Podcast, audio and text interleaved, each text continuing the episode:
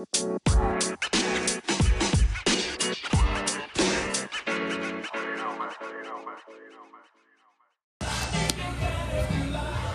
mean, what better time than now to fire up the old anchor and get an episode of the Rapp Show.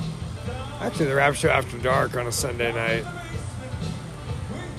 I am live from the New Potato. If you guys don't know about the New Potato, you should definitely check it out. It's better than the old potato, that's for damn sure. So yeah, man, I'm just hanging out Sunday night. Kind of a shitty weekend after the Astros won Friday night to beat the Red Sox. They got shellacked on Saturday, which, like I said, it's a loss.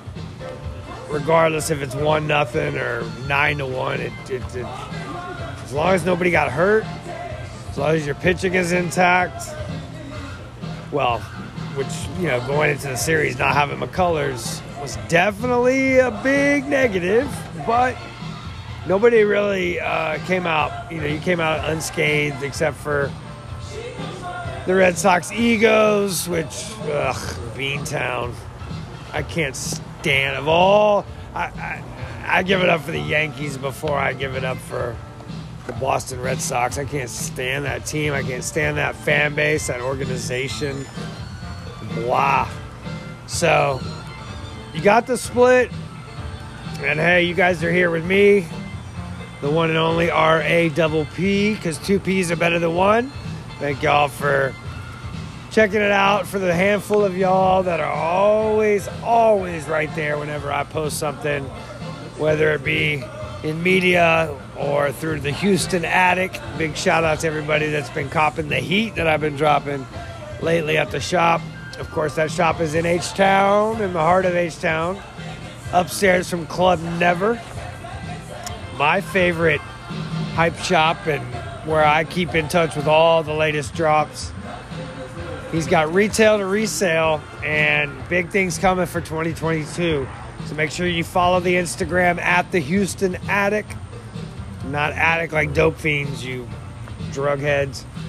Attic like where you keep all your old good stuff after you move away from mom's.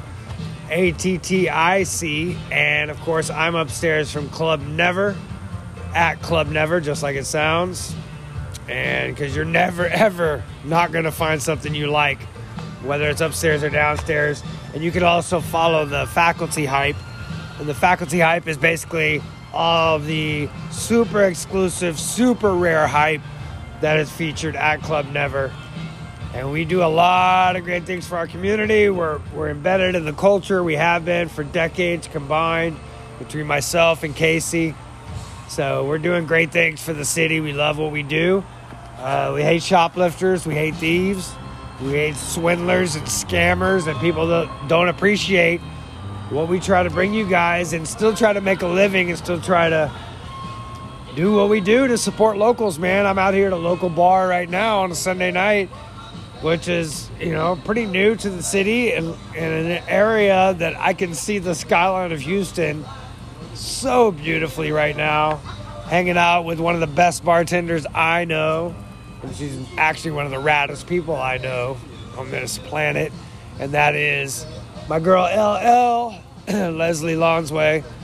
So we'll get her to say hello to you guys a little bit later on as she makes her way around the bar.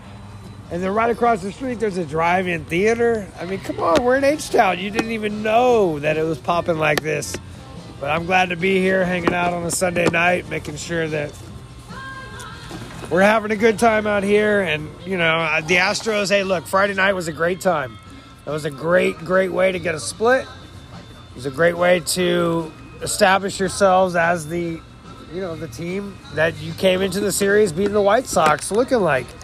That was a must. That was if you lost game one and then you had a game two and you go back to Boston down 0-2 with that type of lack of momentum, it's not the same kind of mojo when you come out and you at home, you defend the home turf in the first game and get, you know, basically you got a split that could have gone devastatingly wrong. It could have gone devastatingly bad if you lost game one, because give it up to Dusty Baker.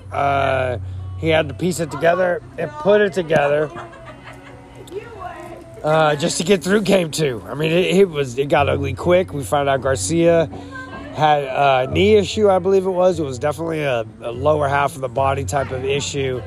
So, you know, he basically had to go and use his bullpen for, you know, piece by piece. And that's one thing that you got to give up to Dusty Baker, that he knows how to manage a bullpen notoriously. He's an old school baseball manager. He's not an analytics guy. I can tell you that right now. He's going to feel the game out.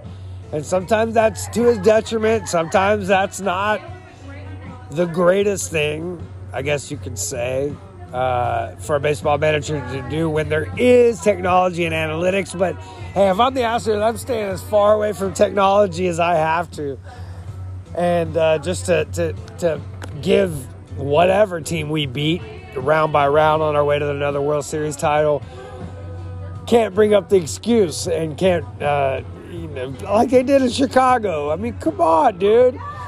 Sour grapes, bro. That's so 2017 is when this, 2019 even. I mean, that's ages ago. That's pre-COVID. That's a whole other lifetime in baseball, you know, with the 162-game season. The fact that they even tried to get in our heads, and what I love about the Astros team from back before we were winning World Series titles, back when we were losing 100 games, is the heart, the spirit, and the soul. Through contract negotiations, through 100-loss seasons, through thick and thin, this Astros team has built themselves and their chemistry the right way. That's why I'm so excited that it's my team. It's our hometown team. Whatever accusations may come our way, there's no denying we got talent top to bottom. We got a damn good lineup. You know, when the Three Brothers Bakery ain't baking and they go 1 for 16, Brantley, Altuve, and Bregman, I mean, come on. You already know that it's going to be – it's not going to happen twice. Lightning's not going to happen twice. And there's our lovely bartender, LL, running drinks out for the people. Oh, that's my friend. She gave me the Camel Crush. Did you give me the Camel Crush the other night? Yeah. You fucking rock. You tried to give me a drink ticket. I was like, oh, I wish I could. Thank you so much. That was rad. Welcome back. Yeah, this place is rad. The bartender's kind of cool, too. She's aight. I'm just glad she's not in Clear Lake anymore.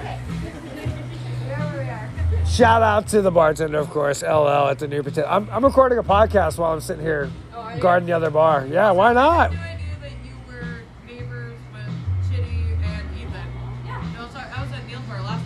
Small worlds get smaller. We're at the New Potato, ladies and gentlemen. My buddy Spud's out here. He's hanging out. Spud is the mascot. Beautiful, beautiful. Oh, there's Spud. He's awake now. Oh, no, I think he's just moving spots. Spud is the house cat here. He's the mascot at the New Potato. TNP for all the cool kids.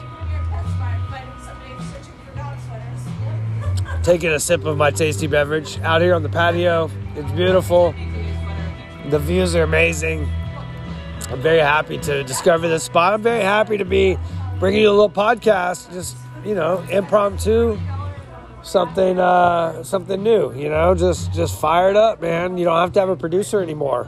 Obviously, you can tell with the volume of media and volume of podcasts, which back in the day, I begged and begged and begged our AM radio station to, quote unquote, archive our shows, which, you know, they told me sports talk is like bread. Nobody wants it after 3 days. It's not fresh out of the oven. And I said, well, you know what?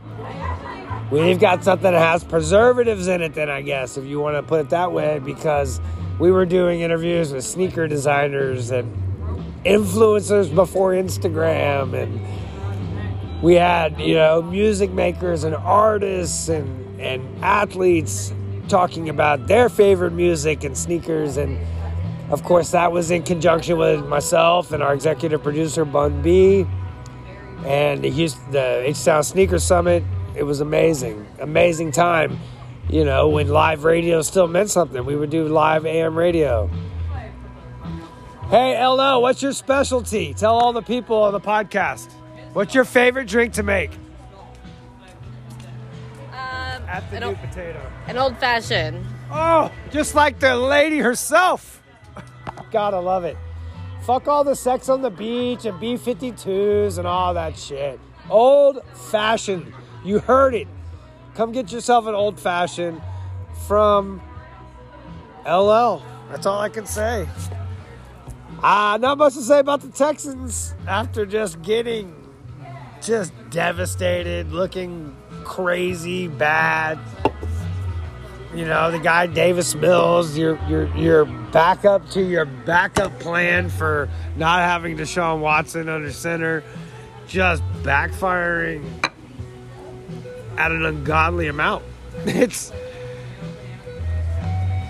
don't know any other way to put it. That franchise is just in shambles. It's in disarray. There was potential. You know, there is absolutely a fan base. There's absolutely a passion. LL and I were talking about that earlier today. If you're not all in on NFL Sundays, you're going to have a slow Sunday during the fall seasons if you own a bar. And that's not a bad thing, because that's what, you know, sets the New Potato apart. I don't want to be around a bunch of fucking angry and pissed off and drunk Texan fans after their team loses 48-3 or whatever. It's not a vibe, as the kids say. And so, you know, to really have that unity, and look at the Astros are doing right now with a baseball team that was losing 100 games, but that was the short term for the long term. That was what they say, the setback for the comeback. I mean, that in baseball, that has been proven time and time again, even before analytics. I mean, Moneyball was the precursor to analytics. I mean, that's what the Moneyball movie's about. That's what Billy Beane was. He was seeing it before he had the tools, computers, and technology to manifest that into what now is called analytics. And trust me, ask Daryl Morey. You can go way too over your skis on analytics. To me, sports is old-fashioned, like the drink that LL is telling you to get when you come to the New Potato. It's chemistry. It's seeing Correa's joy, knowing he can go get paid from any team in baseball for 10 years, 8 years, and leave it to Jim Crane. And look, I'm not one to say go sign Correa for 8 years, because here's the secret, everybody. Carlos Correa's never going to have a postseason like he's having right now and like he's had in the last 5 years. I hate to say it, but that's baseball for the last 100 years. Guys that go on those 5, 6, 7 year runs, ask Jeter. Jeter was always fighting to get back to where he wanted to be in the World Series every year. Yeah, he ended up being a 3,000 hit guy. Yeah, he ended up being a Hall of Famer and put up incredible stats, but he played an extra 7, 8, 9 years like Bagwell and Biggio did right here in Houston for that one more shot at one more chance to make one more run, to do the improbable like he had done many times before. It's like our generation hoped that Jordan might do maybe in year two with Washington. Like, what we wouldn't give at that time to see Jordan have just a magical run and do the impossible like we had seen him do, that we never thought was possible in the first place, in front of our eyes one more time, because you knew once it was gone, it was gone. Once Father Time hits that 000 on the clock, it's over. It's over. Mother Nature, Father Time, the only two undefeated entities in the universe, as far as I know. I mean, that's just how it goes. I'm facing that myself. I'm getting old. I'm like, fuck. Father Time, hold up, man. I still got plenty more game to give. Plenty more great things to do in the world. And sometimes, man, the right team chemistry, it's a motherfucker, isn't it? So hopefully the Astros, they're on their way to Beantown now. We'll break down the series because now we've got to play 3 in Boston. You come home for 2, worst case scenario. But you left with a split. That's what you can't forget. Right here on the Rapp Show. Brought to you by the Houston Attic and the New Potato. TNP, as the kids say. Shout out to Spud. We'll be right back. Stick around.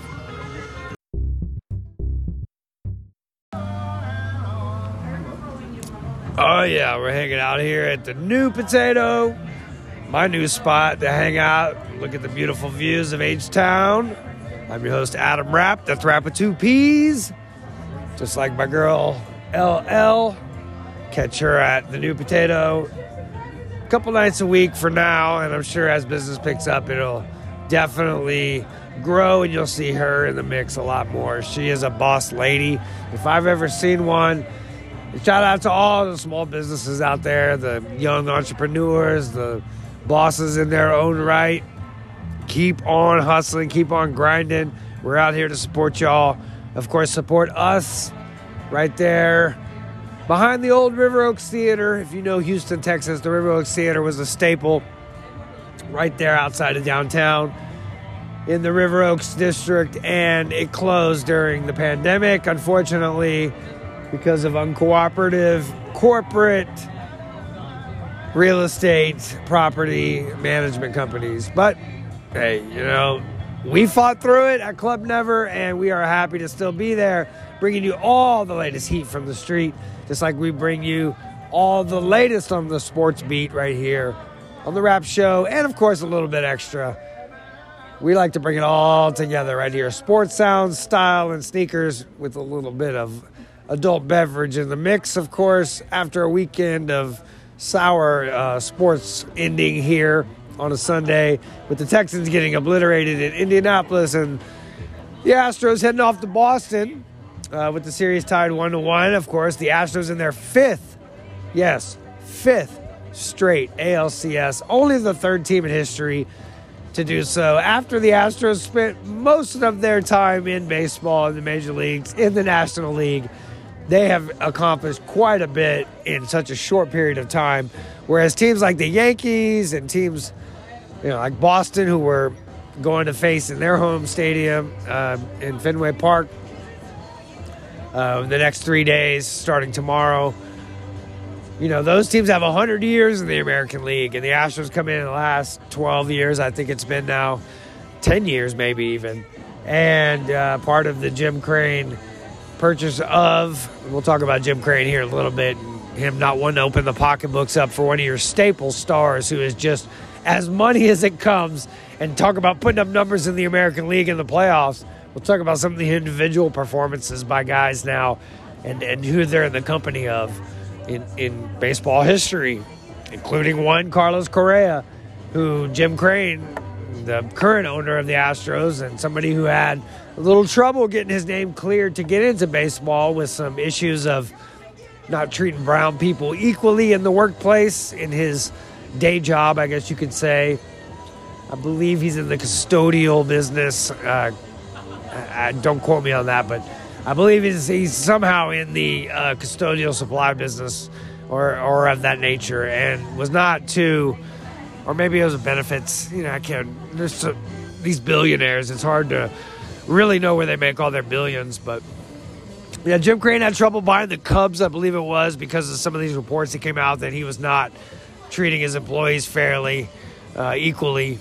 And so once he actually, you know, came out and kind of cleared his name, I guess, in the eyes of baseball, in the old school white man's world, he was able to buy the Astros. And you know, obviously he's brought success, he's spent some money, but let's be real here. We developed that talent from the draft picks that we were putting together under Jeff Luhnow and under the leadership of A.J. Hinch, who is, I don't know if he's going to survive in Detroit, but he had to move on after the allegations unproven allegations until they take that title away of the Astros cheating scandal, banging on trash cans and sending signs via iWatches and iPads or whatever they claim the Astros did, which I believe to this day, like I believe the Rockets would have beaten the Bulls. Oh, I thought that was Smashing Pumpkins for a second. I was going to say I'm living in another dimension right now. But I'm a happy camper, able to jump on and bring y'all a little episode so y'all can start your Monday. I'd been doing some live streams live from the Houston Attic, but with the Astros' uncertain schedule in the playoffs and actually Instagram going down for an entire day, Facebook going down for an entire day, it just made me realize I got to do an old-fashioned podcast if I want to put some media out there. So this is the old-fashioned Rapp Show. That's Rapp with two P's, as you know, live from the New Potato. And when you're born with the last name Rapp, that's just how it goes. Shout out to my woes and my stros. No woes here, though. I mean, the split's okay. Like I said, you got the victory. You got the better type of victory, to be honest, because the Astros technically won that ball game 5-1, I think, after the second inning yesterday with a piecemeal bullpen that Dusty Baker so magically puts together. And, yeah, you're going to have the frustrating Dusty Baker scratch your head type of old school baseball calls, but I'll take that. A guy that's going to fight and claw, and even with the new rules of having to face three batters, you can't go righty, lefty, righty matchup anymore from your bullpen, which Dusty Baker is known for 50 years of his baseball life. The adjustment on that alone, you have to give Grandpa credit for. It's like giving your grandpa or your dad credit for having an app or two on his phone that he's able to use. Unlike my buddy Kent, who is just a few years older than me, I believe, and is scared to download Zelle. I'm like, Kent, we can make life so much easier when I'm buying your rock t-shirts. And you've heard Kent on the show before. I've done an episode or two with Kent, the OG. I think we were at Darwin's Pub one night, and maybe live from Sunset Boulevard in Los Angeles another night. I can't remember. Who knows? We've been on so many adventures. But, yeah, the fact that Dusty can adjust to the new rule of having to keep your pitcher in for three batters, I mean, that alone right there, you got to give the man credit for. Yeah, he might have some gaffes from here or there. I mean, but I'm pulling for Dusty Baker first and foremost. Let me just get that out there, to get a ring. And not only get a ring, but get a ring as a black player and manager and lifer in baseball.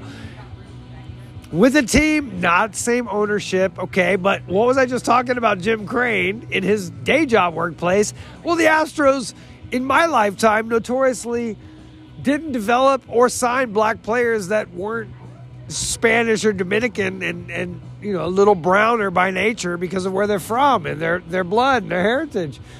Yeah, ask Carl Everett. Ask Bob Watson. Ask J.R. Richard. Ask any of those guys how the Astros treated black players back in the day, you know. And, of course, Bagwell and Biggio, they were new school enough to where they were not getting preference over black players. But Bagwell and Biggio were Hall of Fame players. So that's when it transcends color. It transcends any narrative you want to. Ryan Russillo loves that word, narrative, by the way. It erases any of that nonsense when you're an all-timer in baseball, because then you become a Hank Aaron, you become, you know, just a legend in your own right, and you transcended barriers. Like Bagwell tried to get dragged into they tried to drag Bagwell into the steroid class, but, you know, hey, he still stood strong and basically said, hey, I did not involve myself in that, even though there was some ties to Caminiti. Seems like Caminiti did more of that when he went on to San Diego. But I'm sure these guys are all looking for an edge, man. They're all looking for whatever makes them a better, whatever they do. Basketball player, football player, baseball player, podcast host. I don't just throw media out there unless I know I'm ready to put some media out. Well, I have a muse tonight that has inspired me beyond belief and has turned my world back into a place where I want to put out content media because I'm driven and excited and motivated to do so. I've been yearning for that. I've been looking for that. I've been... And I found it. Thank you, LL. Thank you. Like, that is as genuine as it gets, man. And I fought hard for my friendship with her. And I'm glad I did. That's all I can say. And shout out to the birthday girl, Lori. We got a 4-year-old hanging out at the New Potato earlier on her way to the James Taylor concert. What? Yeah, she's hanging out with grandma and mom and aunt. They're going to the James Taylor show, so doing what I do.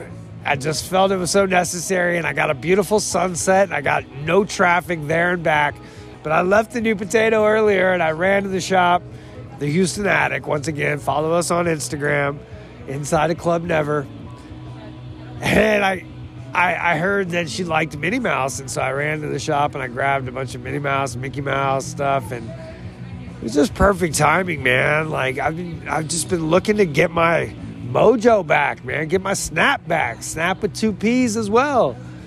It just took 2 L's to do so, so I'm doing well. And the Astros are going to be doing well, like I said, with the leadership and the mess that Dusty Baker had to pick up in a new school world when new school technology was used in an old school way, when we steal signs in baseball, we change the indicators. I've told y'all that story 100 times. When our girls start pitching in softball around 8 or 9, girls can steal bases, and so 101, as soon as we start them in that first season of that age group, we teach them how to slide, and we teach them how to pick up signs at third base from your coaches, so that if we have to change the indicator because the other team is what? Stealing our signs, our girls will be prepared to do so in the third inning if we have to do it on the fly. Imagine boys playing baseball. I'm not saying it's any different than girls playing softball at that level, but by the time they get to the pros, it sucks that girls can't make millions in a pro league that's supported to pay the bills, to have a league that pays girls millions to play softball.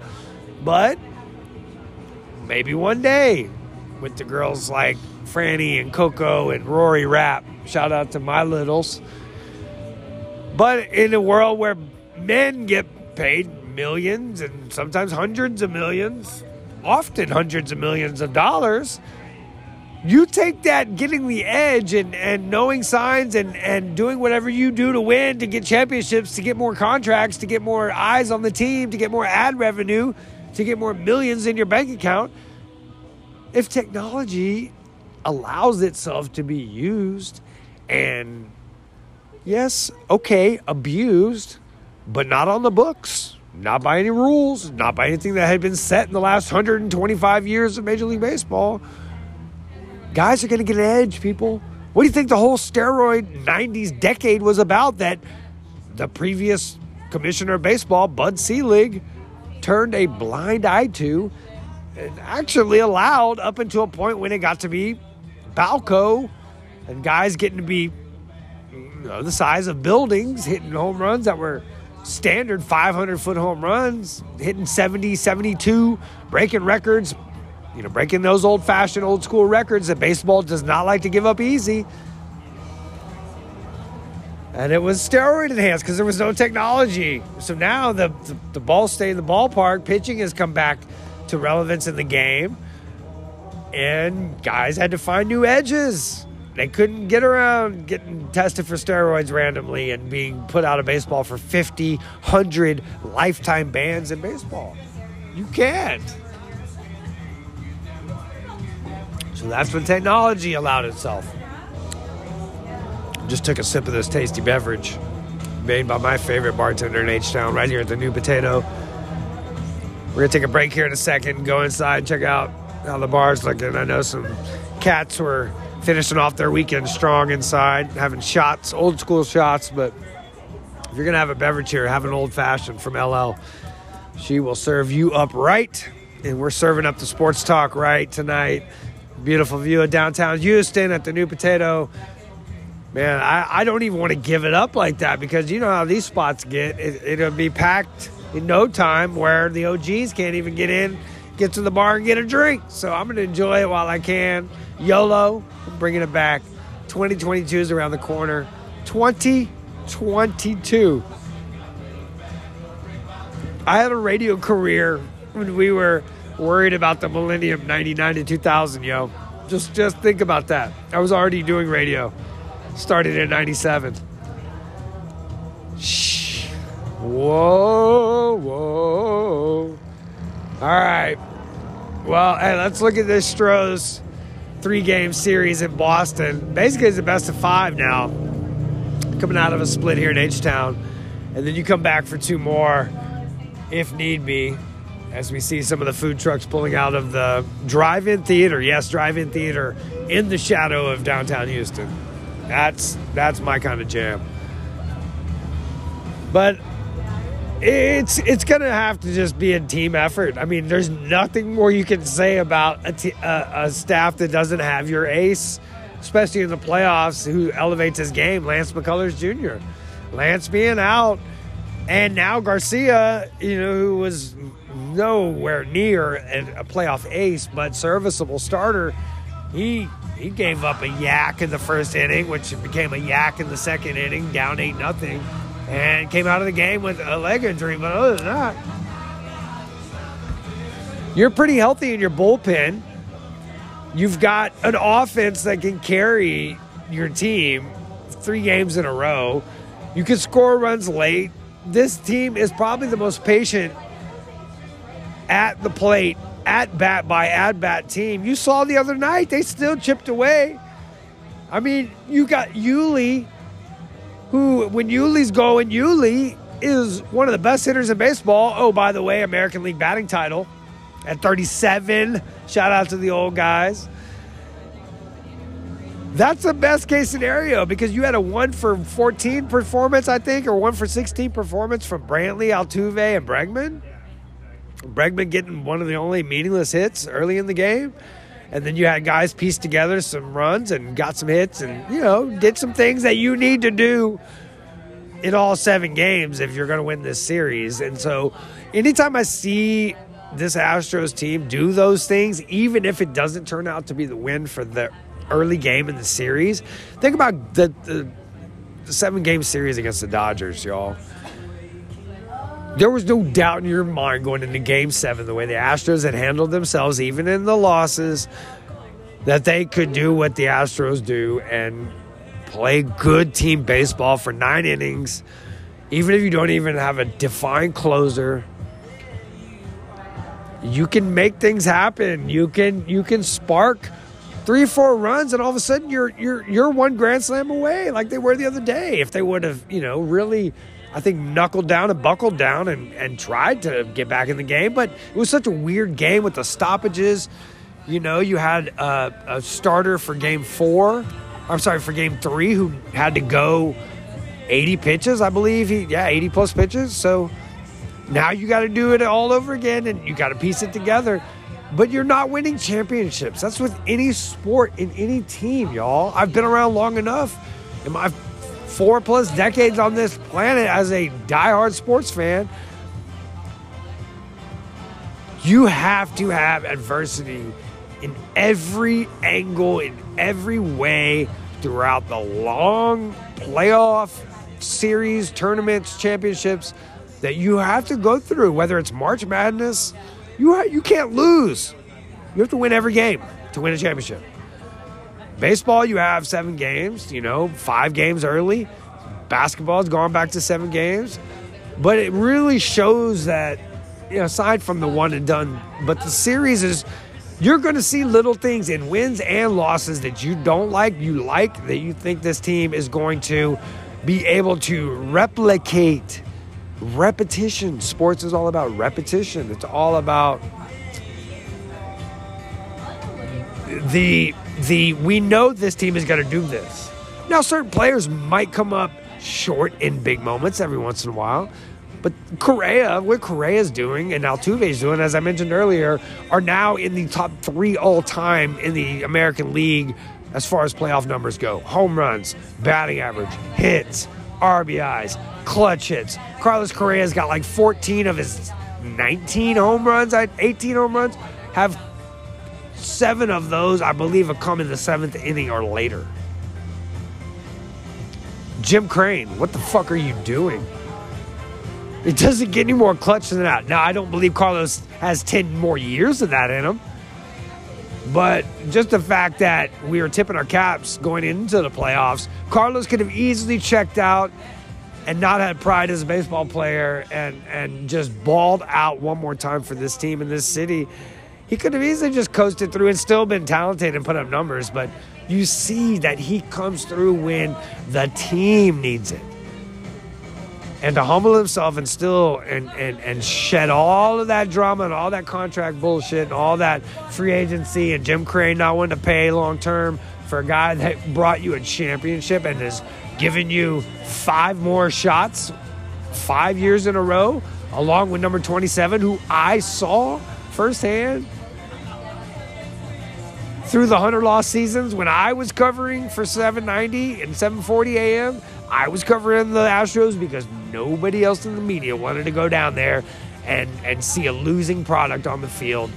And, I mean, yeah, for the big series, the guys would show up, and it was a joke because the guys that were there in the fucking dog days, we didn't get the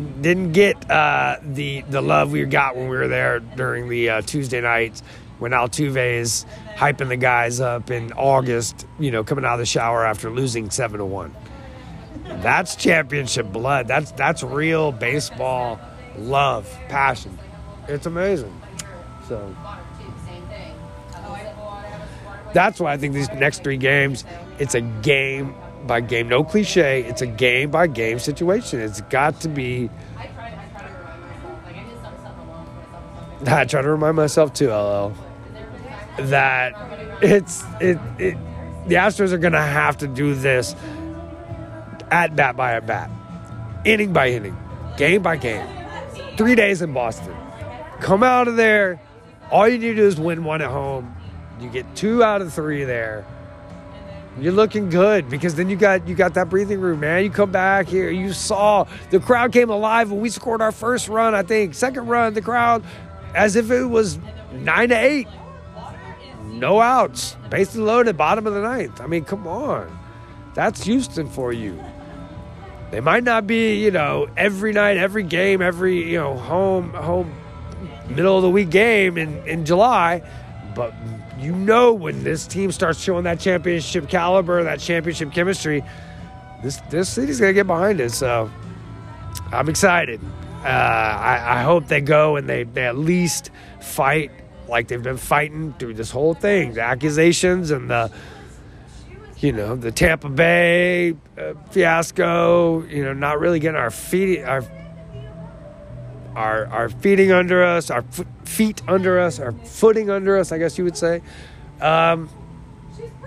Yeah, and now it's best out of 3 now, and then come home for 2 if you need to.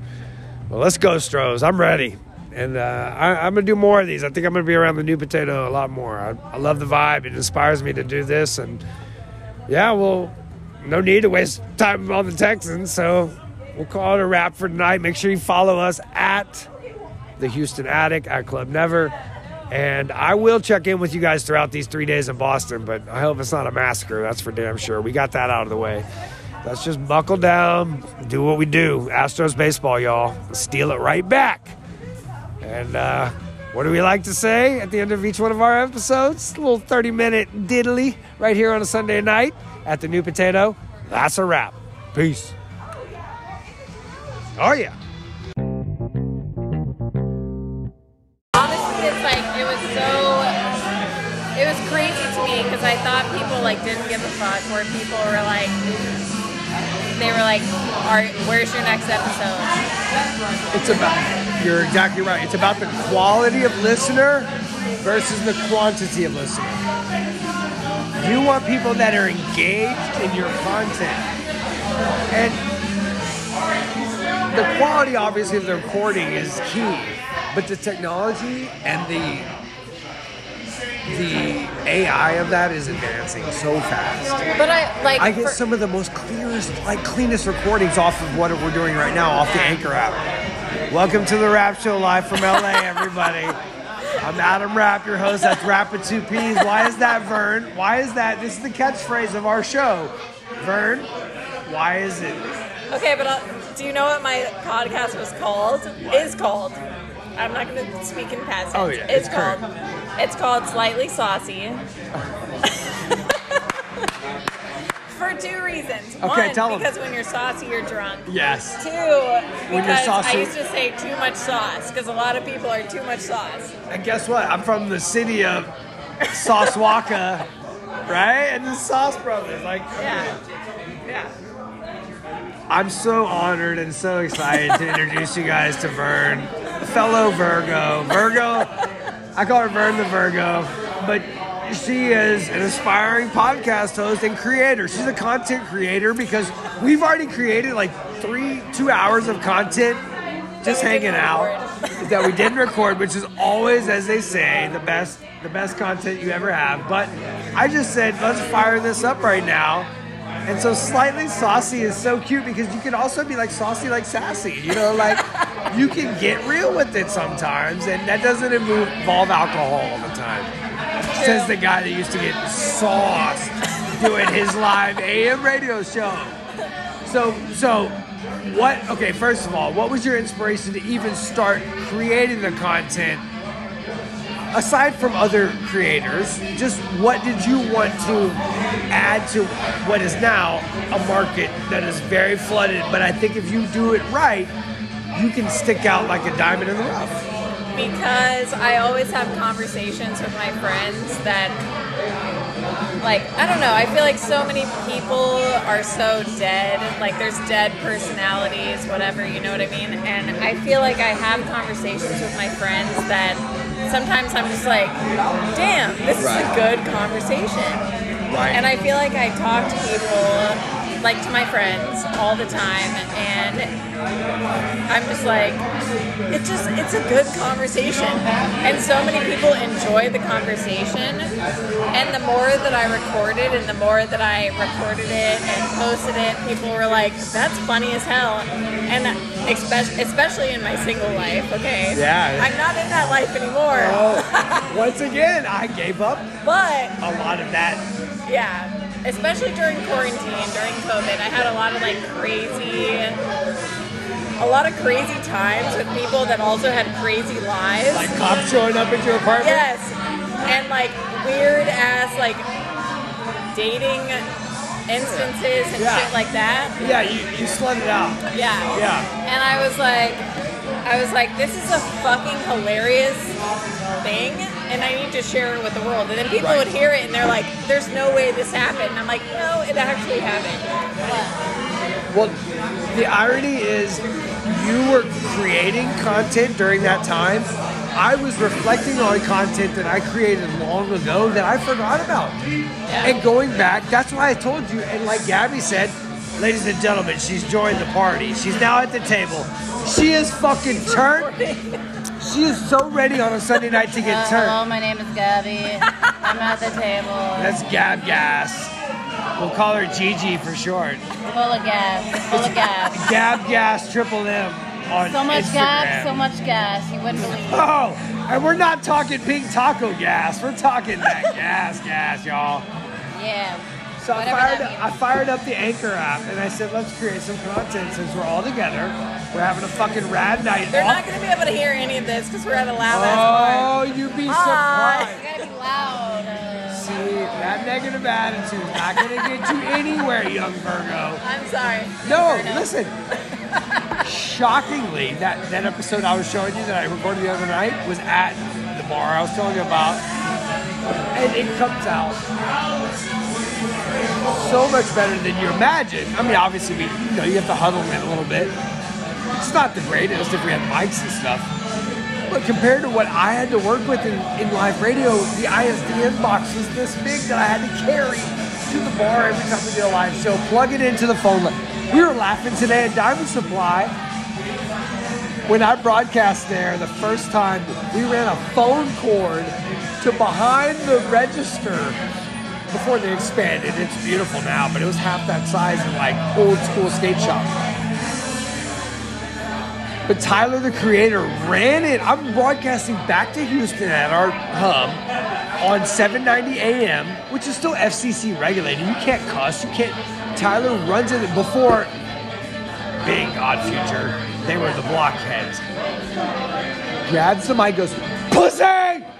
and runs out the door of Diamond back up the street. Oh, I drove my Golf today because even the shop went from Odd Future this big where they were like, "What up, OG?" You know, I had to go over there and see him. I couldn't believe they had opened the store. I couldn't believe. But I heard Goldie and the fact that fucking Terry, what's his name, the photographer, that kind of got Me Too, but kind of didn't. Terry Nichols. He shot Miley. He shot. Got Me Too. But he was doing a fucking photo shoot, and Odd Future came in and bum rushed the fucking and filmed their video for Goldie, which is my favorite Odd Future song because everybody's on it. Sid the Kid, Earl, everybody. Before, you know, everybody kind of got egos and shit. It's the purest Odd Future because that's how they used to roll. But we were so insignificant. Diddy and Cassie also walked in later, and I said, "Cassie, haven't heard that." Oh my god! Right? But at that time, she was Queen of Diamond. Yeah. And oh my god, the fact that Nikki was doing the second collab. I have the original poster in the shop. Like the original, she signed it. You know, I wasn't like all like off on her like that. But I love the fact that like she was a businesswoman. Like the fact that Diddy recognized that. Okay. Well, yeah. So right. He recognized whether she had a career or not, it wasn't about that. It was like she bossed up to where all these dudes down here back then were like, not in lust, right? Power, respect. Yeah. So Diddy walks in. I go. Why is it so hard for a woman to do you know Rude Jude from Shade 45? He used to be on Jenny Jones back in the day, which was like a trash daytime. He's like my homie. He's on Shade Room now? No, Shade 45 is Eminem's Sirius satellite radio station. Oh my god. Oh, I go. Wait, what? Yes! Oh my god! Jude! Yes! Okay, I remember that shit. Yes. So Jude, he used to do a segment where he would fire up all the black folks from Detroit and shit. Like, that's why Em loved him. That's why Eminem. Eminem was a trailer park kid that watched Jenny Jones. Yeah. So he hired Jude and Lord Sear, who's a, God love him, he's a rotund 400-pound DJ from New York that just has all the jokes. Typical New York DJ. So putting them together was beautiful. Drive time. Oh my god, I forgot about Shade 45. Yes. Fuck. Yes. Well, Jude's still there doing his thing. Yeah. So Jude told me he'd come do an hour with me. No, on my show, and then later on in life, he wrote a book about up to that point called Hummingbird. His Houston book signing was at my first store that I opened, so you know all that matters. Yeah, it's all why we do what we do, why we have a passion for it. Jude didn't get paid shit for years on J45 because there was no budget from Sirius because they were trying to figure out like, do we give it away free or do we charge? Like, nightmare. Which I feel like XM probably doesn't make shit. It's a big pivotal moment with radio, though. But they picked five people. Howard Stern was first and foremost. Obviously, he left like Ski did, and I did. Because fuck that, we're too valuable for y'all to be like nickel and diming us with the sponsors y'all get. But I feel like he's very like sellable. Like Howard Stern was very like. Not niche, like I feel like, it was, you know. But he also, you're so right. He took the marketing into his own hands. When I got hired on Clear Channel, I told them, I've done the sit in the cubicle and be talent guy. When you want to do both, you have to sell yourself in the beginning. Yeah, well, so you can take advantage of. But I was established when I had Bun as my co-host. And they were all about it until they actually had to go out and sell it. Well, our sister station at that time was 7:40 a.m. Right-wing Texas Republican radio. Oh, make a killing in Texas. Rush Limbaugh. Sean Hannity. But they bring in Texas. Well, yeah. So they don't give a fuck about me and my hip-hop sports show. Yeah. So I had to make, so I had to make my own. So I had to make my own way. But I had to, I was there. Like you at Warner Brothers. Don't give up because of a shitty boss. Because he's a shitty person. I'm going to get paid more than him and be higher up than him. It's going to be like 4 years. You will be noticed for your everything about you. Yeah. Right. That's the test. Ultimately, it's all the same. Whether you're tested in somebody you invest 18 years in, or you're investing your time to advance in what you want to be doing. It sucks, but the perseverance is the payoff. You'll get the Post Malone interview, Bird. I know, I really manifest that shit. There's so, I can't tell you how many people I've met that are like, oh, I've come across Post Malone, and I'm like... Our friend is friends with his photographer, and I'm like... You're going to be on E! News with the red carpet interviews, and you're going to be like, yeah, I know all y'all, what's up? Oh my god, hey, we just played school last night. But see, but you'll be more gangster if you're not. If you get it when you're not.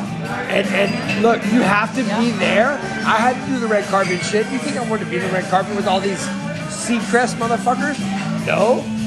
But guess who was staring at me amongst all the clothes? All of them. And the athletes would all come to me and be like, yo, you got your fucking Nike Yeezys on? Where'd you get those? Well, if you can tell that you're like a genuine person who gives a shit about what you're talking about, people are going to come to you. Not the like, I'm here to make money and sell stuff. And then you look like a fucking sniveling. Yeah. Like, when Kanye walked into TMZ, I was done with Kanye forever. I'm sorry. You mean gay. Whatever his legal name is gay now. The guy that would throw his wife under the bus to remarry her to start off a tour. Yeah. Fuck you. Fuck you. The guy that... I like his music, but I date him as a person. There you go. Me too. When he fucking put Drake's personal business out there on some... Like, Drake knocked up a porn star. Okay, his bad. That's not shocking. But like he said... Mama is a porn star? No way. But new school. But new school. The redhead? He's a good dude. He's a good dude. He dines at my restaurant a lot. I know him. I love him. If he has to act that way when he's in public, I'm sorry if he ever shined you or something. But I know him, like, from the young days. Like, people trip when they see him, like, my daughter's pictures and shit. They're like... The reason I'm at my shop now is the old partner agreed for me to move in upstairs. Jealous guy, terrible guy, to get a Drake follow. Because Drake followed me. Then I told him Drake wants to buy a pair of Travis Scott one-on-one Travis Scott shoes that this guy bought in Vegas. Drake wanted to buy them? Was it early days? Listen, Chubbs, who is Drake's right-hand man, is like, he's the guy. They were Travis Scott and Kylie. Travis and Kylie posted a picture. Travis had brown Jordans on. Kylie had purple Jordans on. Back when... No. I hate that. I hate it all. But that pair was in our shop downstairs. Chubbs, Drake manager, and right-hand man wanted to buy them for a $5,000 profit. So the guy that said he wanted me in the shop to get the Drake follow wouldn't even make $5,000 out of pride and ego and sick, like, I'd rather keep these than... So, words? Do you want anything? I'm putting band-aids in my feet, don't look at me. Putting band-aids in what? On my foot, don't look at me. I look so gross. Do you have psoriasis? No, I've just been walking in heels. You have heels on right now? Yeah. These. But they're a little bit big, so my foot is sliding in them. Is band-aids the hack? No. But it'll get me through the night. Don't let nobody look. Ladies and gentlemen, you heard it here first, right here on the Rapp Show. If you're having problems with your heels or your boots, boyfriends, girlfriends, if those dogs are barking, bust out some mayonnaise. Yo, these ham hocks are not doing well. But the irony about my affinity for Gabby is my biggest, grossest freak out in food world is mayonnaise. Really? Tell me why. You know why? Why? 8th grade, yeah, St. Thomas More. Okay, you know. I'm already mad. I know you are. I don't want to trigger you. But mine was St. Mary's. Yeah. St. Mary's was the hood. And Peninsula Catholic. That was the other one. Ooh, high school? That was high school, yeah. St. Thomas High School was mine. I went from St. Thomas More to St. Thomas. No escape. So listen. Oh, and by the way, the guy that got pinned for the most molestation in Texas was the theology teacher at St. Thomas High School where I went. And I went to pilgrimage in Israel during Christmas, and he tried. He put one... And I go, get your fucking hands off me. But I was drunk on cherry stock in Israel too, my sophomore year. Where is he now? And I carved a fucking in jail. Oh. And I carved a fucking. I saw a cross with a hot. My best friend's an all-pro surfer. His name was Beto. Shout out Beto. He's a big wave surfer. But he and I went and bought switchblades, and we hit on girls that had machine guns because they have to carry them. Our age in Israel, if you're in the military, you have to carry your. So even if you're at the club, yeah. Imagine you went to a club and you had to have your fucking... It's like dancing, it's like, I'm sorry. And then you look over at the guys that have them too, and you're like, oh, I shouldn't hit on her. Yeah. At 16. Oh my God. Okay, but anyway, mayonnaise. Back to mayonnaise. Yeah, so 8th grade, St. Thomas More. My girlfriend, Nicole Smith, broke up with me for Chris Hogan, who was my arch rival. He was the worst. Oof, Nicole's are the worst. That's my middle name. Oh, Veronica Nicole, the fucking worst. That you've suffered that adversity. And you, I had, my middle name is Rice. The worst fucking bitch name ever. Rice is my middle name, so Uncle Ben's forever. Veronica Nicole, like, she's gonna murder you. What a bitch. And her boyfriend's from San Pedro. Fuck, man. Veronica Nicole is the bitch. I'm gonna be sacrificed tonight under a bridge in East LA. Nicole, Veronica, like, what a fucking cunt. Anywho, she always. But the fact you're a Virgo, I love you. Like, that's the beauty of that. What's your middle name? Gab. Gabrielle. It's probably like Marie. It's Gab. Your middle name is Gabrielle. I go by my middle name. What's your first name? It's Irish. Oh, tell me. Erin, it's Erin. I'm happy. But spelled E-R-I-N? Yes, that is the female spelling, everybody. Well, the male is A-A-R-I-N. I, Francis, has the male spelling because I like the I better. Wait, don't say that. Because any kid that I have, I'm naming them a male name, but it's going to be spelled weird. Rory, I thought was a boy. My baby. Yeah, love that. I thought she was a boy. I was like, there's no way I'll have 3 girls. That's just God. My first kid's name is going to be named Austin, but it's going to be spelled probably. Don't do that. It's spelled like Austin. She's going to phonetically be like A-U-S-T-I-N. No, I love like Austin or Ryan. No, but spelled like Austin. A-U-S-T-I-N. No, it's going to be A-U-S-T-E-N. O-U-H-N. Austin is a male name. If they're a girl... It's going to be like A-U-S-T-E-N. She's going to do A-H-H-A-S-T-E-N. No, it's going to be Austin. It's going to be Austin. Time out. You just sound like Kristen Wiig. She does, just kidding. Yeah, just kidding. Sorry. Oh, Jilly? Just kidding. Oh, my God. Jilly? Drew Barrymore. She hates her. Hey, do you want to hear it? I 1995. Don't ruin this for me. Starbucks coffee comes to Houston, Texas. Wait, but Drew, what was another name that I was like? Not Drew. It was another name that I was like, I would name my kid. That's great. That you only name? What name? Lattes, sunglasses, Playboy. That's all I gotta say. Wait, say again? Lattes, sunglasses, Playboy. I said. All right, what? Have to do with 95 and be in Drew Barrymore. Sounds like a good year. You're my oldest son was born. I think lately I was like, I would name my kid Drew. Let's see. Like Drew, wait, hold on. Drew Sparks? No, what's the other name that I was like? Drew Carey.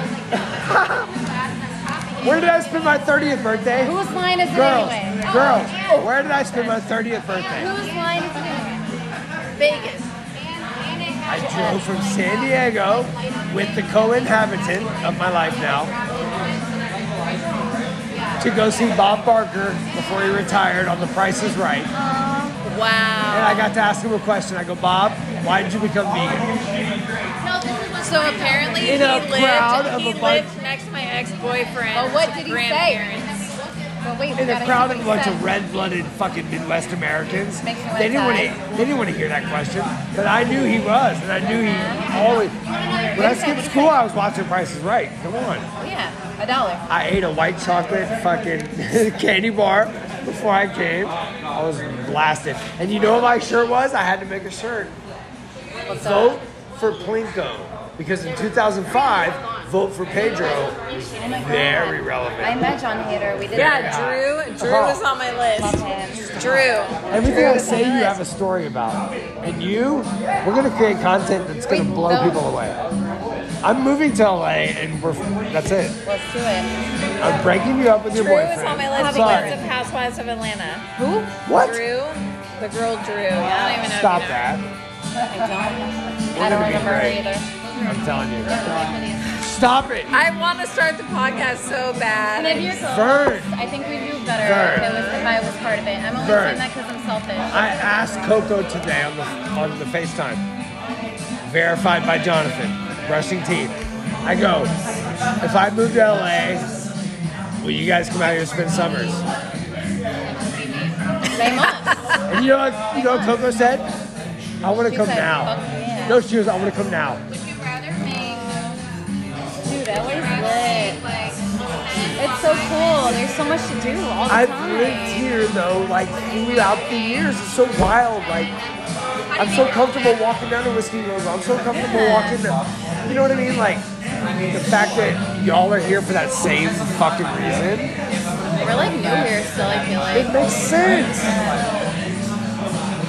But if I go on what I think y'all are gonna do and shine me and reject me at the bar and eat taco, this doesn't happen. But when you fucking laughed when I asked you a question about her having a daughter, your response, I'll never forget her. I'll never forget. I said that's the last person that would have a child. You know me. You know me. But you are such the spirit of a child that I love that even more. Which is why I don't need a child, because I'm already a child myself. No, I would not be happy if you had a child. But if I had a kid, right now, they'd be cool as shit. That too, I know that too. Also, if I had a kid, I already thought you did. Both of y'all. I thought both of y'all did. I'd be like, stay away from Gabby. I would give your kids so much sugar and Red Bull and be like, go back to mommy. And like they'd be fucked up. I'd be like, no, stay away from Gabby. I'd be like, I'm the cool time. I'd be like, okay, girls, let me take the kids to the park, right? And y'all be like, are you gonna kidnap my kids? And I'd be like, no, I want to go play. Right? Fuck y'all. Oh my god. And you'd be like, oh my god, he actually. If my kids go trick or treating, I would be dressed as well, being like. Time out. When she walked out to put my backpack in the Jeep. Oh yeah. You guys gotta slow down. Greatest. I love Harley Quinn. Greatest Harley Quinn I've ever seen sitting in front of me right now, ladies and gentlemen. How did I know that? How did I know that? Why? Because she typed y'all's Instagram into my phone. Oh, you saw it? Well, I tagged y'all. That's me. Why Warner Brothers didn't give you a fucking raise right there? I am doing whatever. Stop it. I love her as much. She's the best. I hate Jared Leto as a joker. Well, he's the worst. Thank you. Okay, we're good. But Margot Robbie is the best in everything. Why don't you go see who tagged you in a photo recently? Oh my god, I hope it's Margot. Can I tell you something else? You know what? Emily Blunt. You don't like Emily Blunt either. I like her. Hello, Double Risk Product. She's Emily Blunt. Right there. What? Me, Emily Blunt? Yeah. I'll take Margot Robbie over Emily. No, well, that's... Yeah.